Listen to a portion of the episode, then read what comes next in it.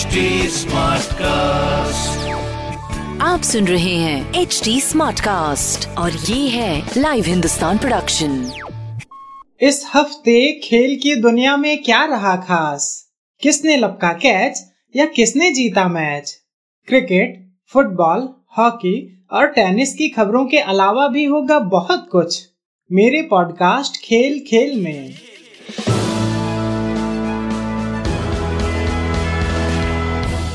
नमस्कार, लाइव हिंदुस्तान से मैं हूँ रत्नाकर पांडे। भारत ने इंग्लैंड को टी सीरीज़ के दूसरे मैच में सात विकेट से हरा दिया है। इस जीत के साथ ही टीम इंडिया ने सीरीज़ में एक एक की बराबरी कर ली है। इंग्लैंड ने पहले बैटिंग करते हुए 165 रन का लक्ष्य रखा। इसके जवाब में भारत ने तीन विकेट खोकर मैच जीत लिया। कप्तान विराट कोहली ने तूफानी प्रदर्शन करते हुए उन 50 गेंदों में तिहत्तर रन बनाए। वहीं डेब्यू मैच खेलने उतरे ईशान किशन ने भी दमदार बैटिंग की। उन्होंने 32 गेंदों में छप्पन रन बनाए। विजय हजारे ट्रॉफी के फाइनल में उत्तर प्रदेश को हराकर मुंबई ने ट्रॉफी जीत ली है। पृथ्वी शॉ की कप्तानी वाली मुंबई ने 41 ओवर में ही मैच जीत लिया। इस दौरान आदित्य तारे ने दमदार सेंचुरी लगाई। वहीं पृथ्वी ने उनचालीस गेंदों में तिहत्तर रन बनाए। इस जीत की वजह से पृथ्वी शॉ की काफ़ी तारीफ़ की जा रही है।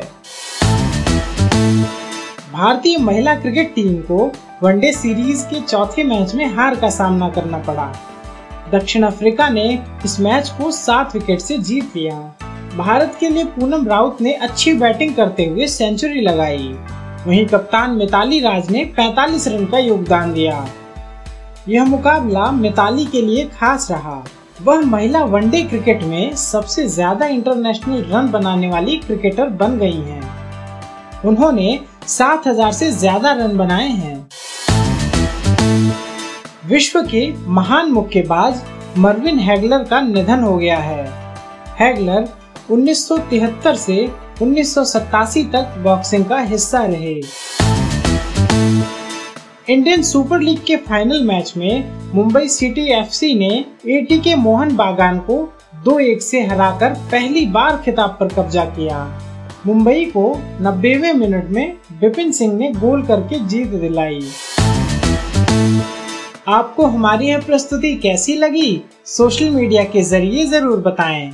हमारा सोशल मीडिया हैंडल है at the rate H T smart cast आप हमारी official website H T smart cast dot पर भी विज़िट कर सकते हैं। आज के लिए बस इतना ही। मुझे यानी रत्नाकर को दीजिए इजाज़त। नमस्कार।